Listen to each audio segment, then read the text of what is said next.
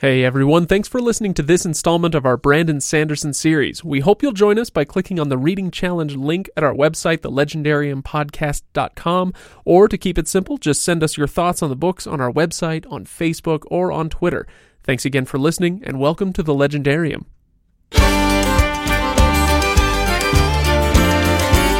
This is a terrible intro. Should we do a real intro? Oh, were you rolling? I'm sorry. You should be. That wasn't a real intro. It's as real as any other intro. It was- we have. It was real to me. So, welcome everybody. Uh, welcome to the Legendarium podcast. Finally, uh, we are embarking on our 2016 uh, adventure. Before we get there, I, of course, am Craig Hanks. Uh, let's see. He's so old. Something insulting about being old. That's Todd Wenty. Thank you, Muffin Brain. He's dumb. It's Ken Johnson, and You he's suck. a, he's a total dork. Blah blah blah. It's Ryan Bruckman. Wow. Yeah, I could not spare any brain power for insults today uh, because honestly, I just I'm just having one of those days. It's Couldn't really. because he's on the Some- verge of being able to do a man bun. His IQ has dropped significantly. Somebody spent the last six weeks being creative. I just want to point out the fact that he said he can't spare any brain power for creativity. I'm just saying. Um, no, it's be, partly because uh, I'm just so darn excited to actually talk about the book. Uh, so we are starting our 2016 Brandon Sanderson Reading Challenge uh, with the accompanying uh, with the accompanying podcast series. You guys are the worst. I, I'm sorry. Ken made it awkward. Year of Sanderson. Anderson. No, you made it awkward. I, I'm capitalizing on the awkwardness All here. right. I have missed you guys. So thank you. Yes, but your aim is It improving. sure is. Shut up. Thank you to everybody who has joined us uh, at worldswithoutend.com. Uh, join the reading challenge, uh, and and all of those honestly who are participating in a more unofficial way. I know there are those out there who haven't bothered to sign up for the challenge, but who are reading a bunch of Sanderson anyway. Glad to it, have Todd. you aboard. and we are very Oh, yeah, happy to that's have you with us. Uh, by the way, I've been working on some nicknames for our fans. Do you guys have any ideas? Um, I was thinking like like legendaria, the the Latin plural. I was just calling him the Legion because I didn't have anything else. Legion would be good. I was also thinking fantasticals. Fantasticals. No. Yeah, make sure No. you No. make sure you No. enunciate that A. no, you, n- no. By all that is holy, no. I win the game. Um, no, but we, so we do have a few people. The reason why is just because I, I wanted to address a few of those who have been pers- participating.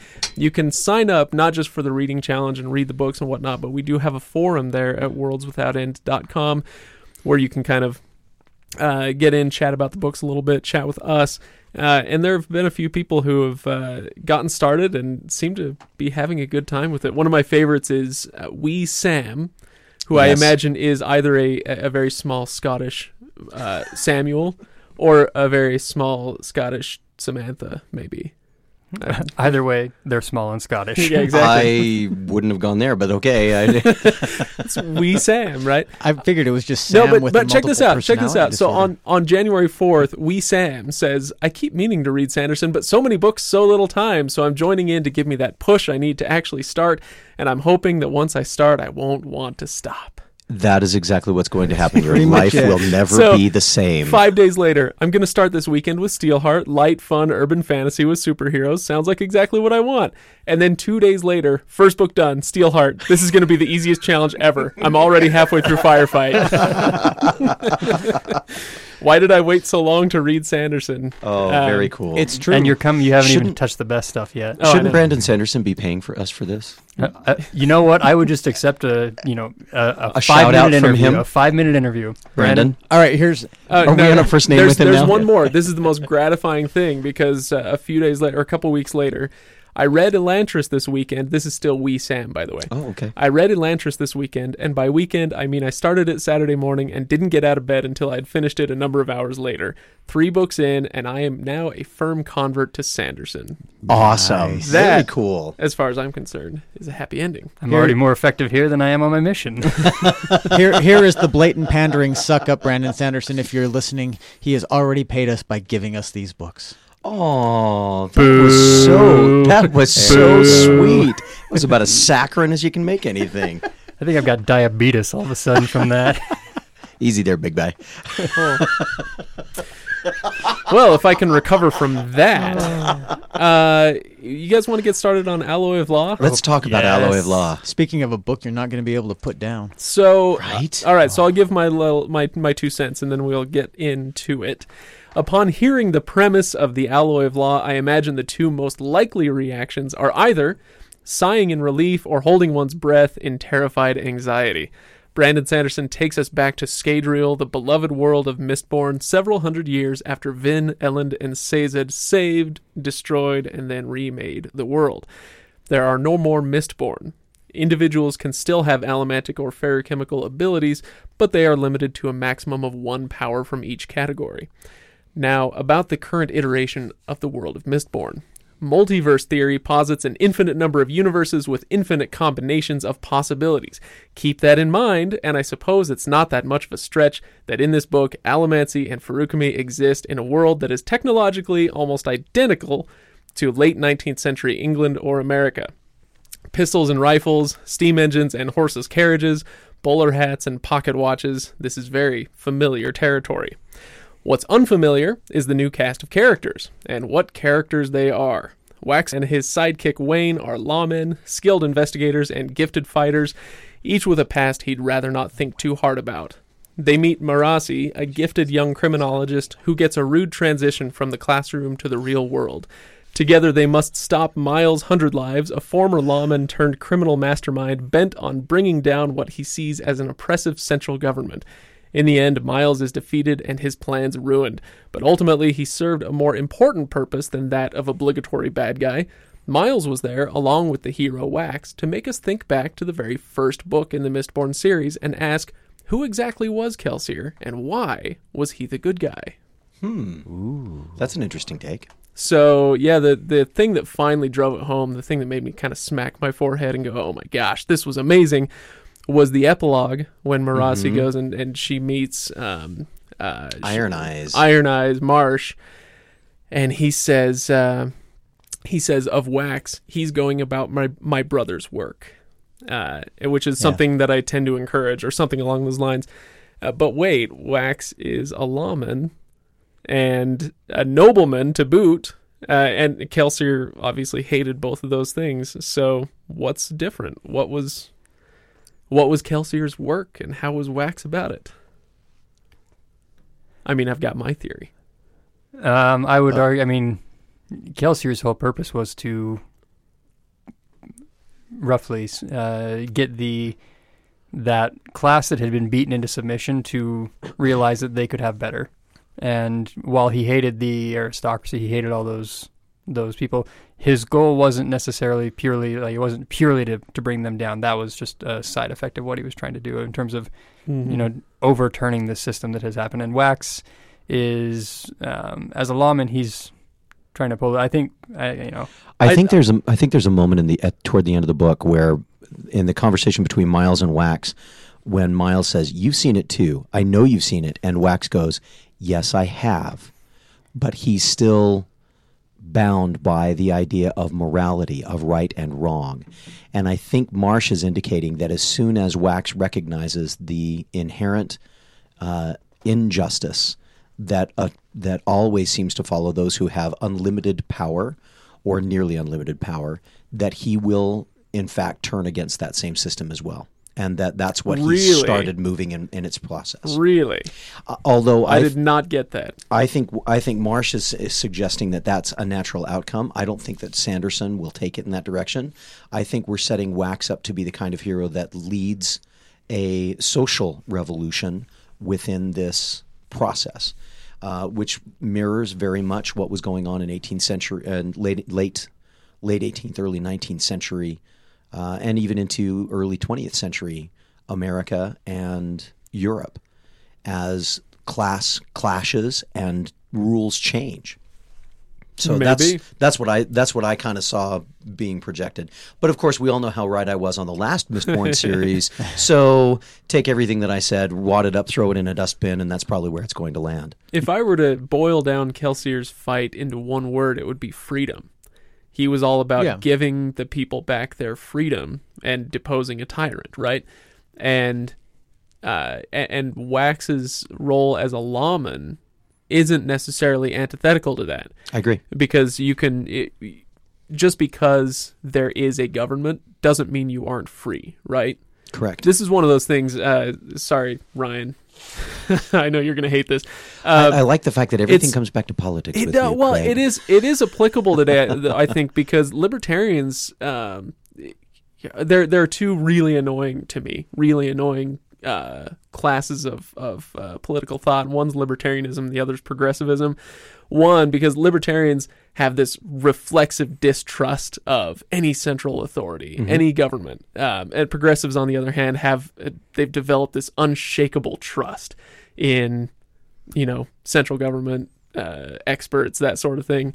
Um, but in neither case, I think, do they understand what that role of a good government could be, which is to secure the freedom and the rights of the people that they govern. And so, you know, you think about uh, what Kelsier was fighting against. It was a God King, a, a, a government that was not guaranteeing or upholding the freedom of its citizens. Um, whereas Wax sees a system that is not corrupt. He sees a system where people do have lives they can lead, freedom, Un- and and so he doesn't he doesn't feel maybe maybe until the end. And I think that's where um, I think that's why Marsh is, is taking that position that Miles was a Miles was a pawn in moving forward a certain agenda. Mm-hmm. Um, I guess we're going to try to avoid as many spoilers as we can, or are we going to not care about it anyway? no At this point, sh- you know Miles is a Miles is a pawn moving forward an agenda, and when Wax comes face to face with that, I, I I got the sense that it was. I disagree with the motives. I disagree with the process, but I'm not necessarily opposed to the idea of what that um, of of what that attempt was all about. Miles very much wants the right things to happen for the right reasons, um, or at least that's his stated desire, and Wax resonates with that.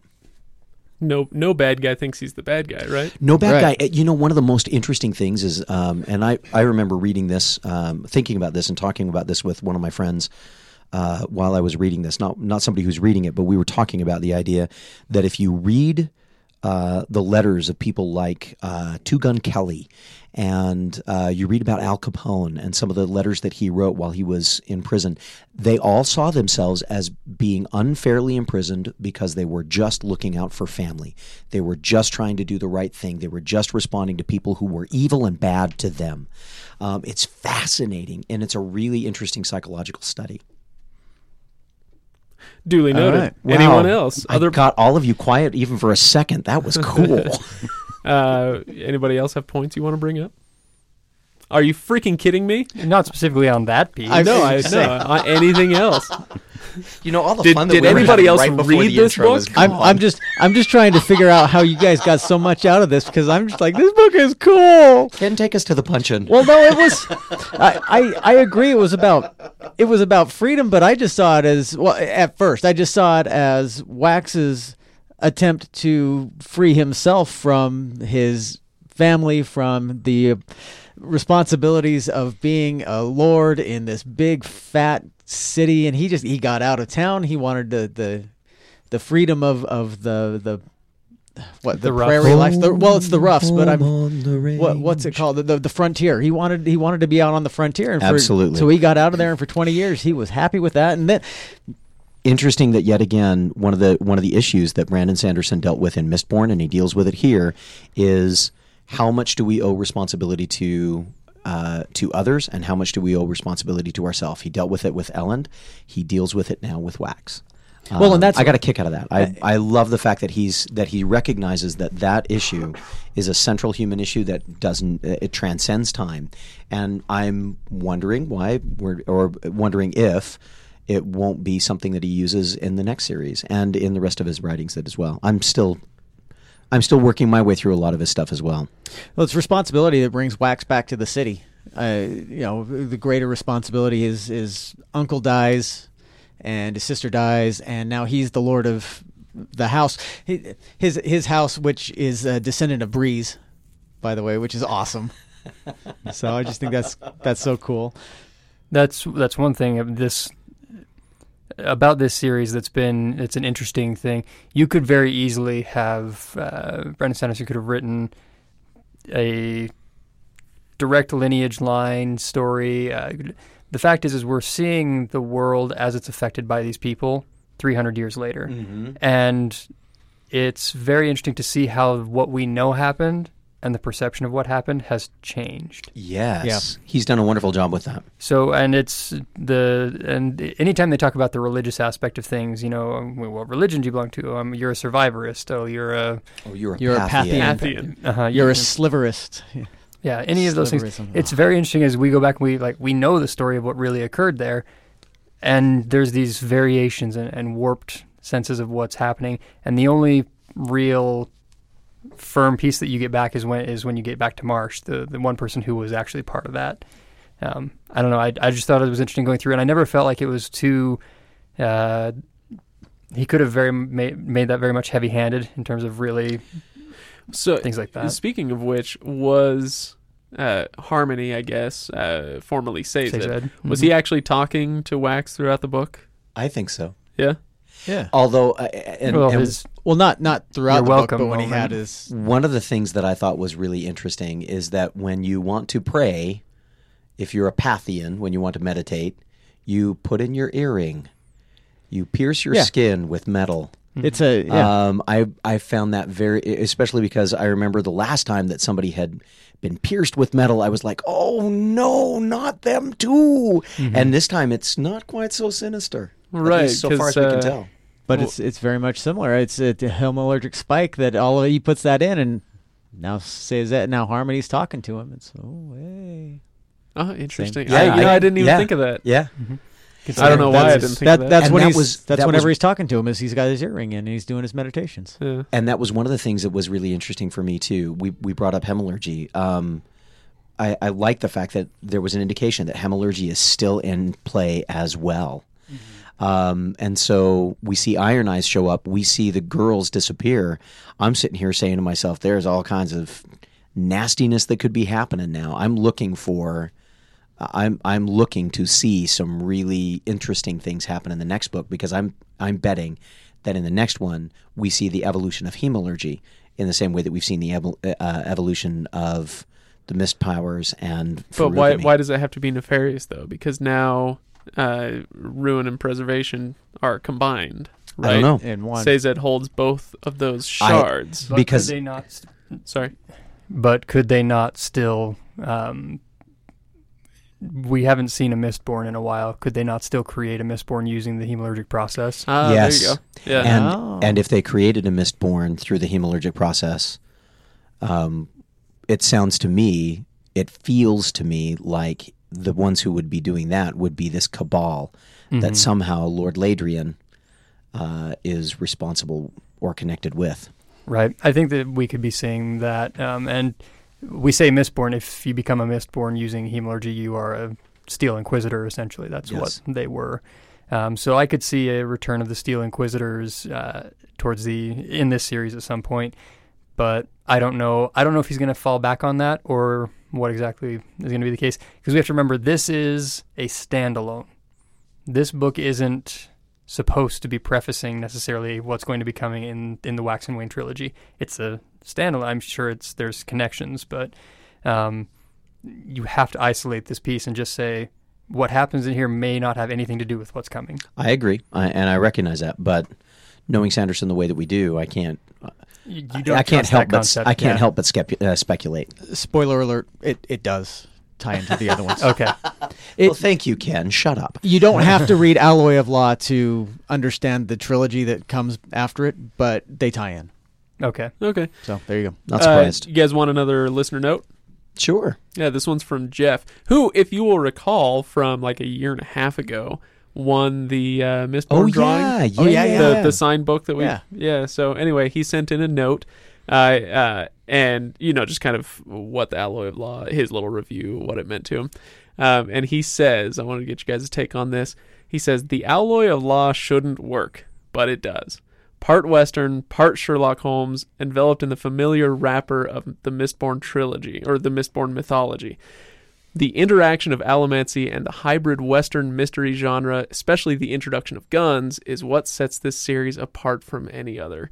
How did you guys feel about the kind of fusion aspect of this? Loved I it. loved it. Really? Oh my goodness. Yeah. Ryan? Uh, yeah, I agree with it. Uh, for us, it's I, I- love I- that look you gave me, by the way. You were just so bored. Right? Oh, yeah, I, I- liked it. I, I but we were the thing is we are all aware that this is Sanderson's plan, um, even before the last uh, Shadows of Self and Bands of Mourning came out, and is that his concept is to go and showcase how this this uh, I guess- magic system would evolve in in time uh, through. If you really look at his Cosmere as a whole, where Yes.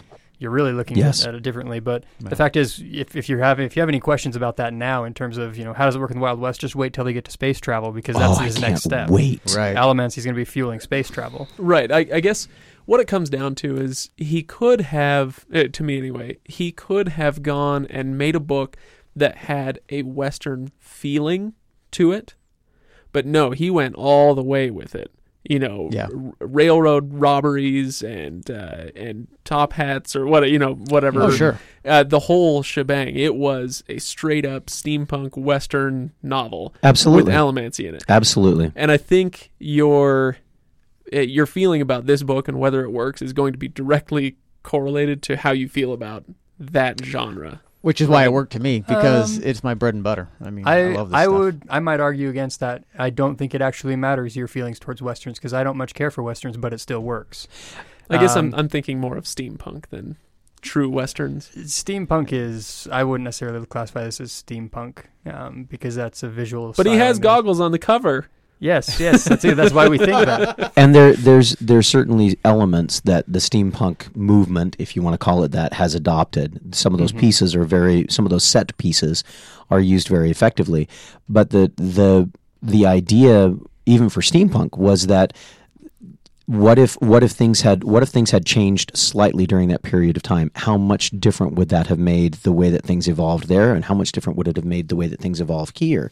And I think that's kind of what Brandon Sanderson is doing. Is he's saying, hey, things are going to evolve in certain ways as far as human beings faced with the challenges of distance travel and all of these kinds of things.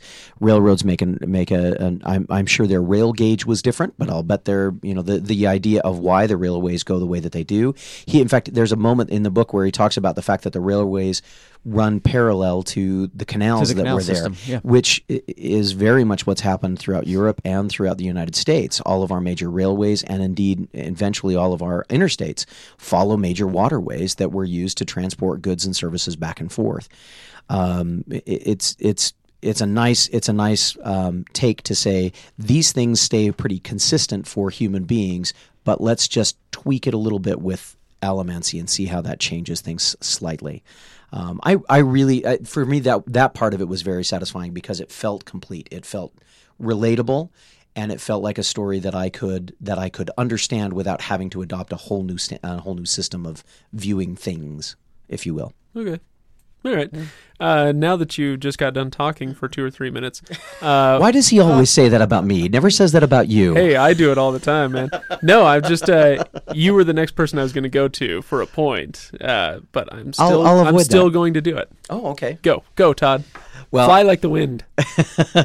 Um, I love his treatment of Wax and Wayne as characters. Um, one of the th- one of the things about Brandon Sanderson that that all of us have mentioned that we really enjoyed is his world building ability. But in this book, as perhaps more than any of the others, it was a great character study. Lots of fun moments. Um, his his treatment of the relationship between Wax and Wayne um, for me was probably the one of the most delightful things that I have read in the last six months. I laughed out loud. My wife kept looking at me as I was reading through the book and saying, "If you're going to laugh, you have to go in another room." And I said, "I'm sorry. I promise I won't laugh." And then I would read and I would go, and she'd say, "All right, that's out. You're out. You have to leave," because I I, I just couldn't help it. Um, Wayne's Wayne's um, self-deprecating manner, uh, his ability to look around. uh, The the one moment where he says, "Oh yeah, a lot." Oh, in fact, I, I pulled this one up. Uh, let's see if I can open it fast enough. Uh, bum. Um, uh, so you traded a dead man's gun. This was this is when they're over at uh, I think they were at Ranette's. Um, and they were talking about things, and and Marasi, she says, "So Marasi said you traded a dead man's scarf for another dead man's gun, but the gun itself belonged to someone dead. So by the same logic, don't try." Waxillium said, "Logic doesn't work on Wayne." I bought a ward against it from a, off a traveling fortune teller. Wayne explained, "It lets me add two and two and get a pickle."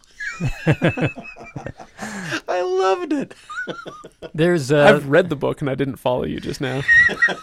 there is a uh, a different uh, difference in the approach of the humor in this because Very there, different. Oh, there it's is very different. Much There's- more slapstick almost. uh, It just it's it's Yeah. more outright funny yeah than the other Yes. Mistborn books. You know Yes. what I mean? Is 'Cause that what you're gonna say? Yeah, there's there's plenty of humor in the other Mistborn books, and in the sense of these people trying to deal with a very heavy task at hand, and so they keep humor and you know their personalities and their their uh, chemistry between each other really uh, helps to make you still feel like you're enjoying this very heavy piece. Whereas in this one, you have two separate characters who their their chemistry is very much that of a vaudeville duo.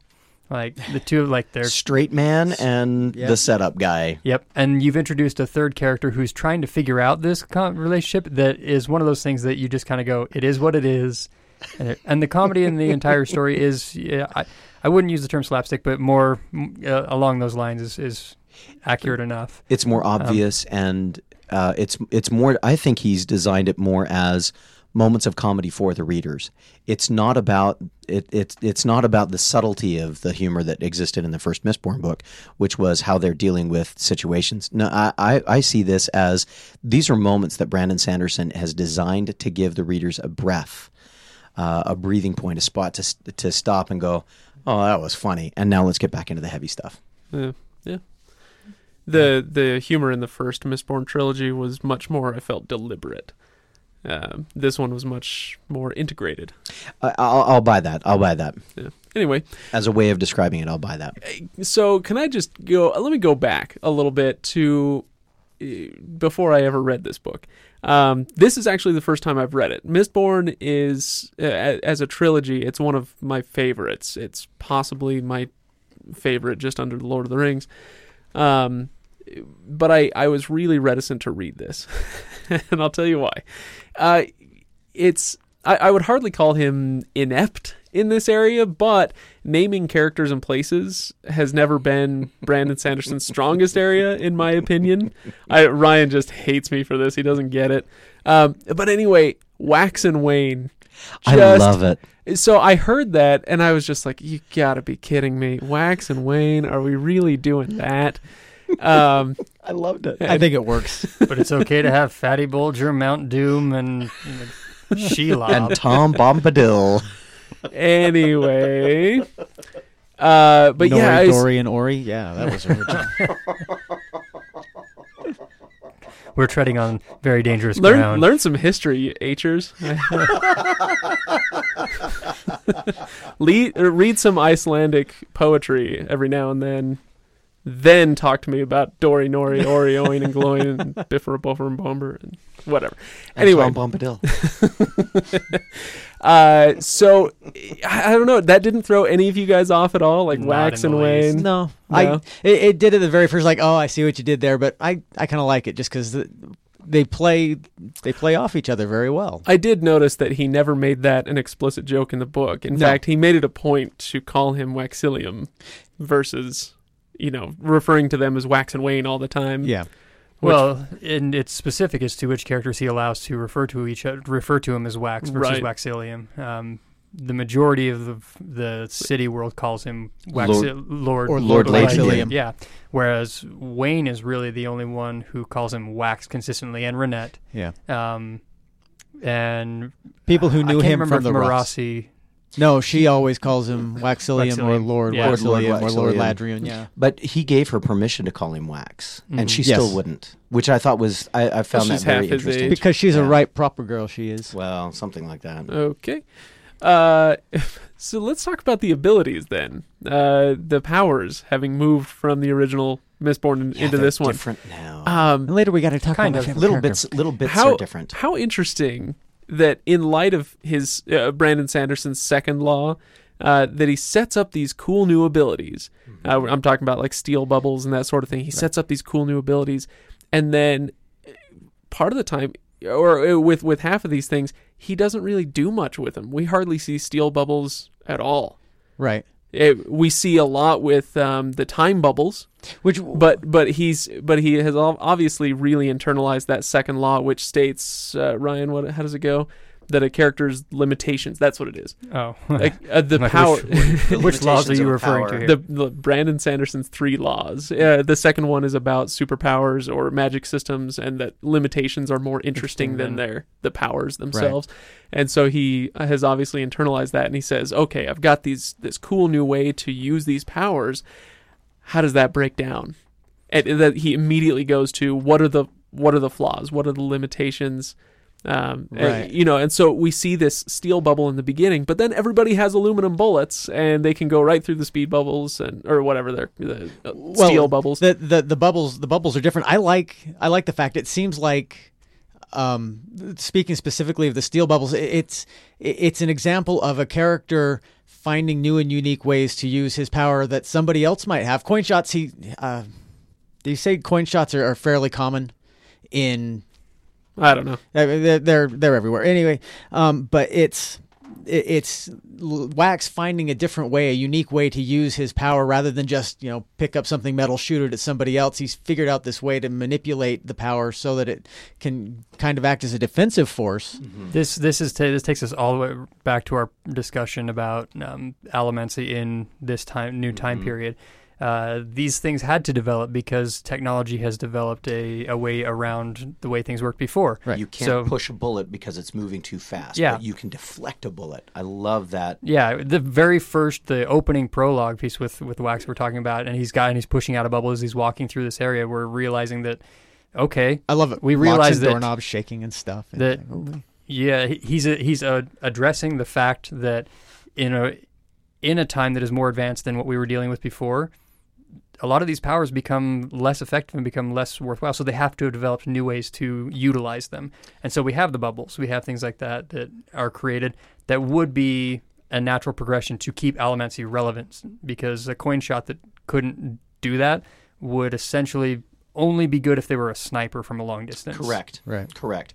And speaking of being a sniper from a long distance, the the use of the powers, I like the use of the of the bubble, but I think far more interesting for me was the use of super speeding a bullet or of uh, Yeah. some of the things that he did with the the the moment toward the end when he when he shoots um, Tarson um, by shooting it out of the bubble. Who is the? Which, I'm by the to way, think. a regular dude with Koloss blood. That We'll, maybe we get back to that. Okay, That's- but now I know who you're talking about. So when he shoots that when guy. he shoots the bullet and then drop the speed bubble and then shoot another bullet to catch the first Oh. bullet and deflect it a little more. Uh, I mean, that's Yeah. the kind of stuff that I'm going. Okay, Annie Oakley meet your match right here. that was really cool.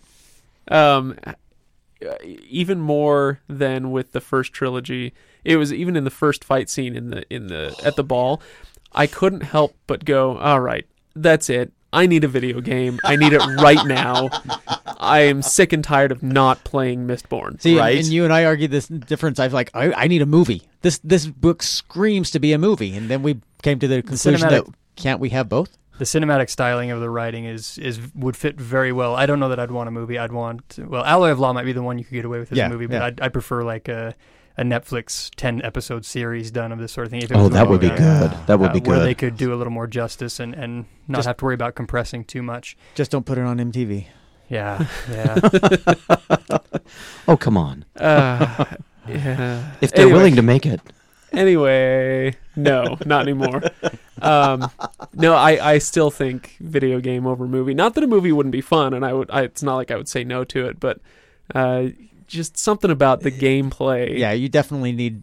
Who doesn't want to be an Allomancer? Come on, it would Yeah. be fun. Anyway, uh, other things you guys want to bring up? Go for it.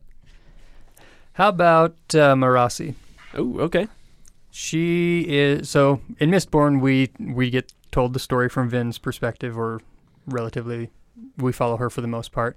Um, in this one, we have we're we're following Wax and Wayne, but we've got this third party that's d- discovering kind of what's happening here. She's she's Who- our avenue into the story. kind yeah. of. If kind of. uh, if you're a Doctor Who fan, she'd be the equi- the equivalent of a companion There you to go. the Doctor. yeah, nice. Um, then that's what you're. That's the viewpoint that has always been taken with that series. which is largely what she is. I mean, Yeah, She's- she is. I don't know. The thing is, I would I would hope that that would expand and change as the as the series goes on.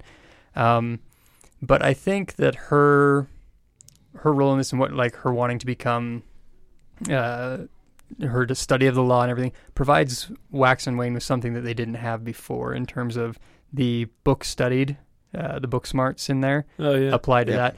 Um, I really I I appreciated her character, and I appreciated the fact that while you can tell that there's an interest there, that the love story didn't become a a central a central yeah. aspect Yeah. of this. But it, there is enough there in the interest between the two of them that you that There's it- it- there's you don't fuel. feel like there's fuel. there's fuel there. Yeah. well, and part of I the believe reason I believe Hollywood calls it sexual tension. sexual tension. but uh, we well, still have to deal with Steris too. Part, I was going to say part of the reason it doesn't become a big deal is a she's half his age, and two he's engaged or betrothed, not really engaged, betrothed Contracted. to her half to, sis- to her Contracted. Talk about, a, talk about a contract. That's Wow. I- I, I laughed. love- That was another moment that I laughed at when I looked at my wife and I said, the mistress clause. the mis- yeah, I, my wife is reading this right now as well, and she she just finished with chapter three or four, and she came out. She's like, "These books are really funny." I just read the chapter about the about the contract, and I was like, "I'm a little nervous that you're laughing about that." But Um, Steris is somebody who very uh, she takes a minute to warm up to, but after you get past the initial appearance of her, I liked her. I think every scene that that Steris and Wayne, I should, Wax, sorry, not Wax, uh, not Wax. Wayne, No, Wayne. but I called them scenes again. Every chapter that she and Wax are in together just becomes more and more interesting to me. Especially, you know, toward the end, she she's basically the the driving force. She's the plot device. She's why Wax gets involved again and everything because she gets kidnapped by Miles' group, and so now he's he's got to go get her, and and so she's what she's what's driving the thing forward. And when he finally gets to the point where he rescues her, you can just see how these two are really. You know, there, there's something more there. The the the difference, Steris MacGuffin. yeah. Her, Um, yes, yes, Look- very much so. Can I just I, on on the note of Steris, uh, one of the things that drives me a little bit crazy is book covers and characters on book covers. And so what I mean I by that is I'm sitting here looking over on my bookshelf and Shadows of Self has what I assume to be Wax and Marasi. And Marasi, yeah. And then the third one is Wax and Steris. From I I don't know that, but I'm assuming that and I feel like That it's would be my guess as spoiling well. it for me. I feel like all right, now we know that he and Steris are going to end up together and they're going to go on adventures and blah blah blah blah. Yeah. You just know that they're both around. Well, still I, I guess part. I and ultimately, yeah, it's not technically giving the story away, but like I know that Steris is there. But yeah, That's she's a, in it for a the long giveaway, haul all of a sudden. Mhm. You know, and so I don't love that, and they did that with um the not the first iterations of the Mistborn covers, but the second ones.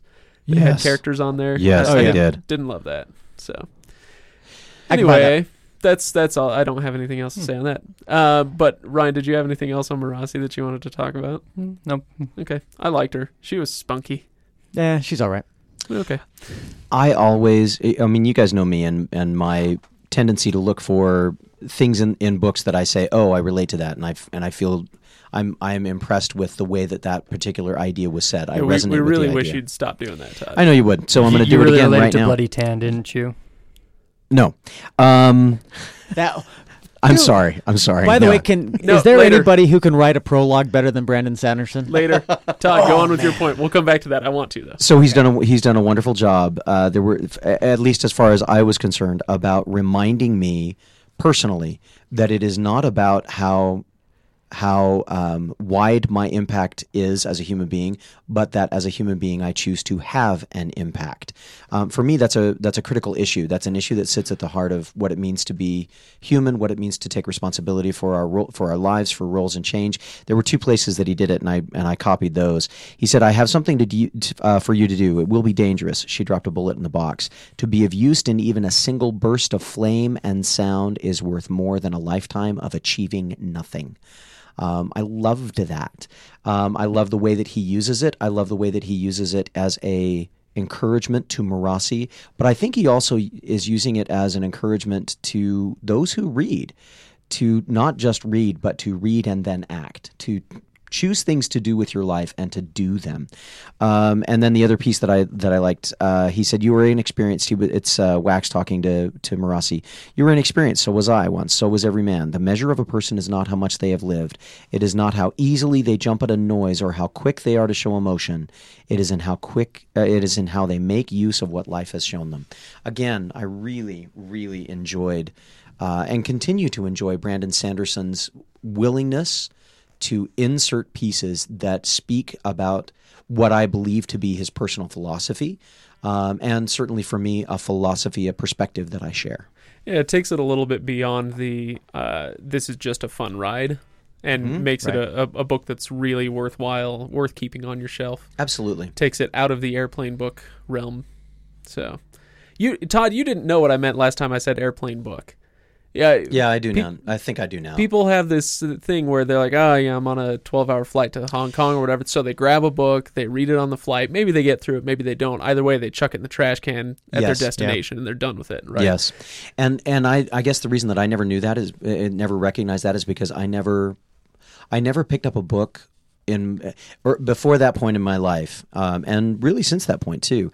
I have never picked up a book without saying to myself, "I hope this makes me different." Right. As a result of reading it, I don't read to waste time. yeah. Um, I have plenty enough in my life that I need to read in order to make myself a better human being and better prepared for the challenges that I feel I'm facing or will face or must face uh, as part of being a father, a husband, uh, an, an employee, a leader of a team at work, all of those kinds of things. So when I read, um, I have to make sure, I, I have to feel like it's Got to be worth it. I'm going to get more than just entertainment out of the book. I think you do.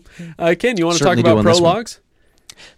We're we're gonna get we're gonna that? get there. This is this is an intellectual statement for Ken. Can we all agree on that? This is not a punch-in statement for Ken. I'm really excited.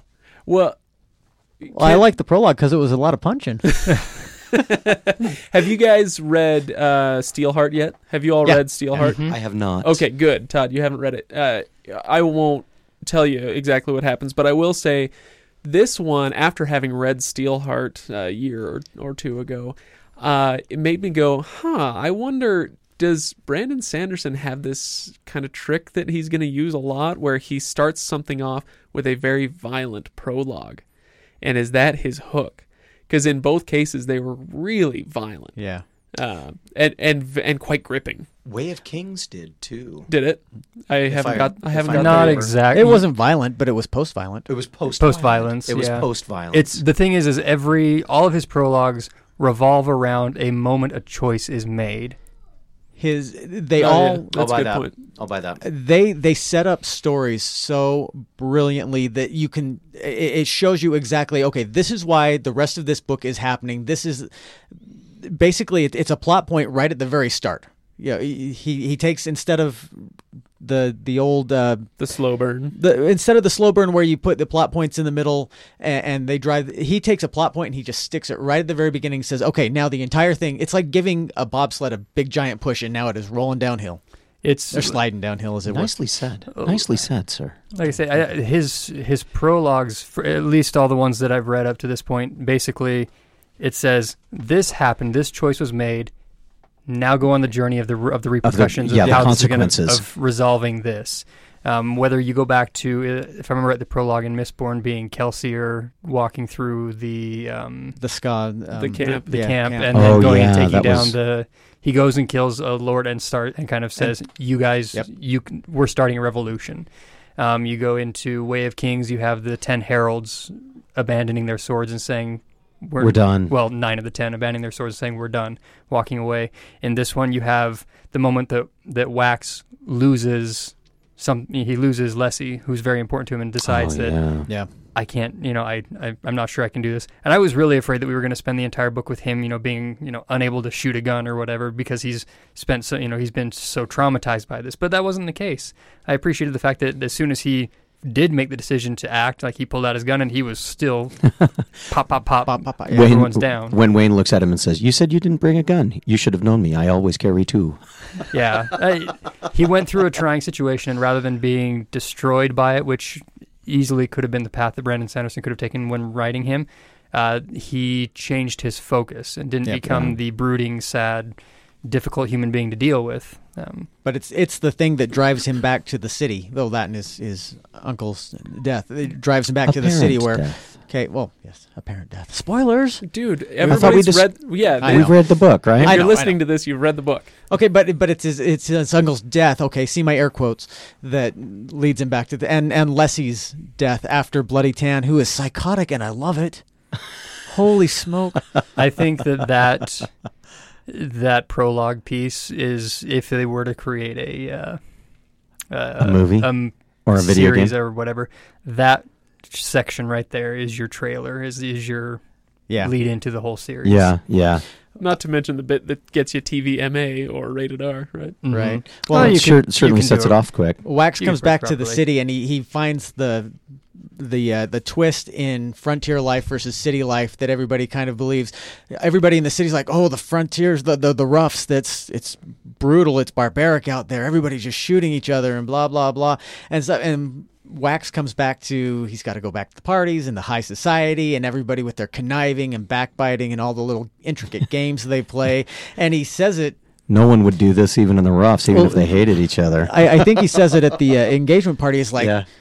This is the hard life. Uh, this is the dangerous life. Out in the roughs, it was easy. You know Yeah. when, when somebody's shooting at you. Well, that brings up a discussion on that they he kind of just touches on perspective because uh, I think it's Marasi is the one that, that says to him, well, actually, if you really look at it, um, the roughs actually are safer in the sense that there are more lawmen per Per- person, per person. out there Yeah. than there are here, and there are more. You know, if, I loved that discussion. That was Oh, a yeah. gri- that was a gri- I mean, I hate to say it, but that was a gripping conversation That was- about the about the statistics of crime enforcement And of the law bro- enforcement. The broken window theory. oh, I, Yeah. Okay, now Okay, I I read that and that that, That I, took I you was out? Immediately saying to myself, and I've read that in social journals about the New York subway system. I was a little offended at that. I wish Yeah. that he would have just come up with a different name for I it. I agree. That's- I agree because the I- broken window syndrome is exactly what they call it. Yeah, I yeah, that took me out. Me too. oh, It's he's not perfect. It, it didn't. It- I wouldn't say it was a problem. I it I- didn't. It didn't So, take me out, guess but I went, "Oh, hey, I I know where he did got that, that, huh? from because I've read it in sociology books." You know. I say theory. call it what it is. Because as soon as you read that, if you called it something else, you'd be like, "It's just the broken window theory." it. It works Well, yeah, because what do they have there? They have windows. It's kind of like for me the and this is a this is a mild thing. It's not like oh I hate these books because of this. I love this book, so don't get me wrong. But the the Western thing, where everything is exactly analogous to late 19th century England and Yeah. America, right? right. It you know couldn't it have been a little more different? You know, uh, it, this might as well this might as well have taken place in wherever Tennessee, Colorado, whatever. So that it's kind of the same thing. I, I just wish it were a little bit not a little bit less analogous to. you want it to be a little more fantasy. I mean, that's the one thing with the original uh, Mistborn because the world had changed so much. You know, the ash falls and everything. Everything's going on. It's not. It's not analogous, but really the the society and everything is analogous Sure. to what what existed at that time period in the equivalent here. The only difference that we have here is that we got rid of the environmental differences.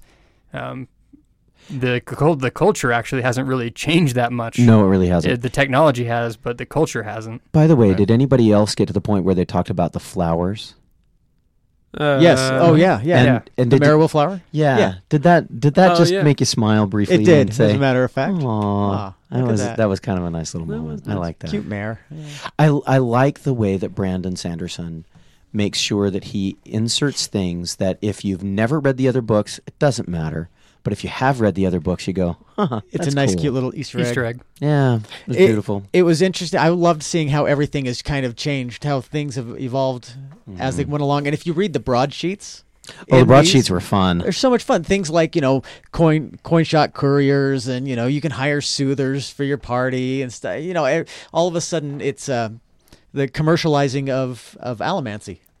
I did think it was funny. One of the broadsheets that it was there's like an ad in one of on the first one, but in the second one, it's so and so is revealed to be a soother, and it's a political ad. Yeah. Yes, there. Yes. like, can you imagine how like if you that that would be a very real thing that you'd have to deal with in in a world of allomancy? Is Yes. Well, he- the majority of your figures would probably be or be using soothers and rioters. Even Wax mentions that in, in the book that uh, one person won. I don't remember. It was like a farm. It was some some Just because he was a copper. because he was a copper cloud, so he couldn't be he couldn't be affected by rioters or soothers, and Yeah. so he won that election overwhelmingly because of that.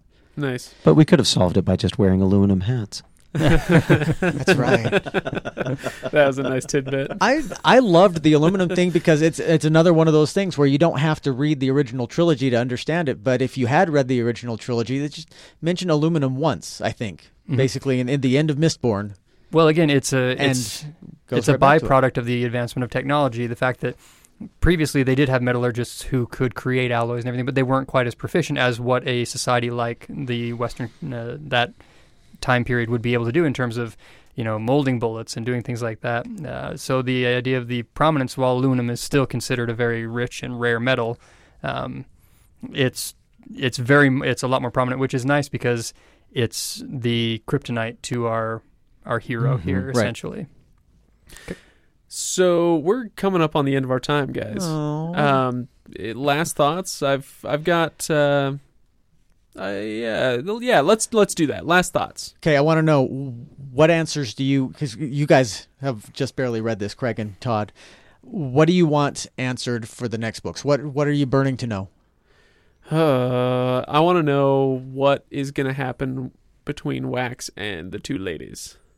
Um, I sorry, Ken. I like the romance stuff a little hate bit. it. I hate So, uh, yeah, I'm interested in that. And All for right. me, I'm I'm interested, but I'm more interested in the economic and political machinations that are going on in this one. Um, the last one was pretty clear. We set a tyrant up very quickly and very early, and we made that tyrant just absolutely evil. And then we find out later that mm, maybe not so much, but the outcomes were were fascinating. I'm seeing him just drop little tidbits in this one saying we've got a similar situation we're going to have a we, we may not have a lord ruler but we have a cabal and man anytime i see those things i like to see them unraveled so Yeah. i'm looking forward to that Ryan, final I feel thought? like so one of the biggest uh, qualms with this book that is now not quite as bad um, was that it feels like of you personally. me or- personally and others. I, Oh, okay. I I know this is a a relatively common issue. They feel that the story is unfinished. yes Yeah. This feels like a Bond. Like for me, it feels like a Bond movie where like he's beat the villain, but you know there's still a bigger group out there type deal. Mhm. Um, we do get a bit. We do get a conclusion in the sense that we, he's you know we we stop Miles and everything, but we don't get the full story. So what I want to see coming from the next from this the rest of the trilogy, what's the big story? What's the long story here? Um, in the original Mistborn, it's the battle between uh, ruin and preservation. Essentially, is and all these pieces are playing out. and that doesn't get set up till book two. Yeah, what Yeah. is what is the overarching story piece of this trilogy that we're about to enter? Okay. Have you read ahead yet, or just this one? Nope. Okay, cool. So you and I and Todd are in the same book. Have you read Shadows of Self? Ken? I'm I'm almost through Bands of Mourning. I Oh, could, I couldn't stop. I'm like I gotta keep going. That's fine. That's fine. As long as as long as two or three of us haven't read it, that's cool. Um, Todd, final Words thought, Radiance. Or are you good? i'm good All right.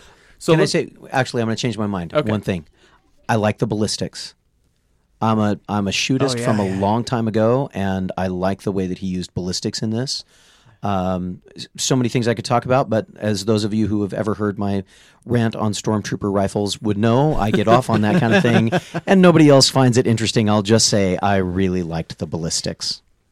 So when I read a book, and Ryan knows this, and anybody who listened to the Lord of the Rings series knows this, I and, and Todd, you talked about this earlier. I love to read a book that I feel like is going to change me in some way, um, hopefully for the better. Uh, although it's not exclusive to that, I suppose. Um, Fifty Shades of Grey. but there was well, I never read it. Todd, how many times have you been through? Zero. I thought you Oh, went to see the movie, But he didn't you? saw the movie. Oh, that's true. Uh, let's not talk about that right now.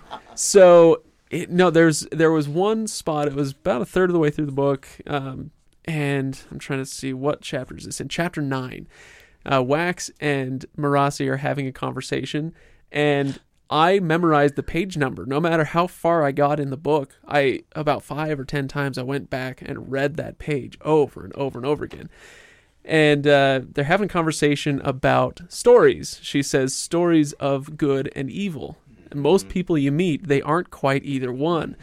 Waxillium frowned. I disagree. Most people seem basically good. And she says, Well, perhaps by one definition, but it seems that either one, good or evil, has to be pursued for it to be significant. People today, it seems they are good or sometimes evil mostly by inertia, not by choice. They act as their surroundings prepare them to act. And that's, ah, it was a great little moment that made me stop in my tracks and go, Oh crap. I'm am- nothing but an inert blob of Uh, yeah, And- kind and- of, kind of like, now am you I, have to do something. Yeah, You have to take action. I, what am I doing with my life? What have I done with today? You know, Yes. what what am I doing that's making me actually good or bad? Uh, or am I just floating through life? And and then she gives a great illustration. What if you had a house or a whole world that was lit by a very even light? The things that would stand out would be the really bright lights or the really dim places. And am I one of those, or am I just floating? Or am I just giving off the same amount of light as everybody else? Oh, oh, Great that statement. cut me to my quick. I'll You- tell you. You are a dim space. That's a fact. uh, anyway, all right. Um, last thing, I guess. Do do we recommend? I think at this point it's pretty clear we recommend this book. It's it's a great one. I don't Yes. think there's going to be a book in this Oh, yeah. entire series that we don't recommend. Yeah, yeah. So far, No, this this is a fantastic continuation of the of the uh, Mistborn series. I think this. I think this book also, though, is a great entry point into Brandon Sanderson's world. you think so? It's a fast read. It was this one was easier for me to get into. Um, I was only about three pa- three chapters in, and I was hooked. Um, the Mistborn took me a little longer. I'll be honest. Yeah. Mistborn took me about 130 pages Yeah, uh, me too. before I felt like I was in it, and then it took me about another 200 pages before I was at the I can't put this down and stop reading. This book, And then you the- had another 850 pages before you were done. Oh done. my Right. gosh, it- which was wonderful, and it, and it has been and continues to be a wonderful experience. Uh, but this one, uh, you get to the wedding, you get to the wedding party, which is like what four chapters in, and I started uh, finding all kinds of reasons at work for people to leave me alone so that I could read five pages. Um, you know, it's a it's a it's a for me it became a real page turner real fast. I think it's a great entry point into Brandon Sanderson's writing style and to the world of Mistborn at large. Hmm, interesting. Ryan, do you agree with that? Start with Alloy of Law. Um, I can think of worse places to start. I do think I agree with the concept of it because it is a quick read. Everything. I think that I would not start with Alloy of Law and continue with the Wax and Wayne trilogy. I would say if you're looking for just a, to get a taste of his writing style, sure, but then go back and start Mistborn. Absolutely. Yep. Absolutely. Um, if you if if we could find an individual who read Alloy of Law and said, "Yeah, I could take it or leave it," then don't start them on the rabbit hole that is Mistborn. But you know, for the other ninety percent of the population, um, it's a great a great entry point. Yeah, I, I think that you definitely, if you're gonna, I would highly recommend anyone who's wanting to start the in the Sanderson Cosmere to do so in the Mistborn area. He does have other things outside of there, the Steelheart and things like that that aren't part of the Cosmere that are that are also good reads and part of it. But I think if you really want to get invested in what he's doing on the long in the long term, the long haul, You have to start with Mistborn. you got to go into Mistborn. All right, you guys, let's do it. Let's get out of here. Thank you, everybody, for listening, and especially thank you to those who are participating in our 2016 Brandon Sanderson Reading Challenge. One down uh, and 12 to go. I mean, well, we've already podcasted about three of them, so for us, it's nine more to go. Who knows how many podcasts that'll end up being, but uh, we will certainly keep you updated both on our Facebook page, on our website, and in the forum at worldswithoutend.com. So, thank you everybody for listening. We will speak to you in a couple of weeks as we take on Shadows of Self. Have a good one. The tea's been poisoned.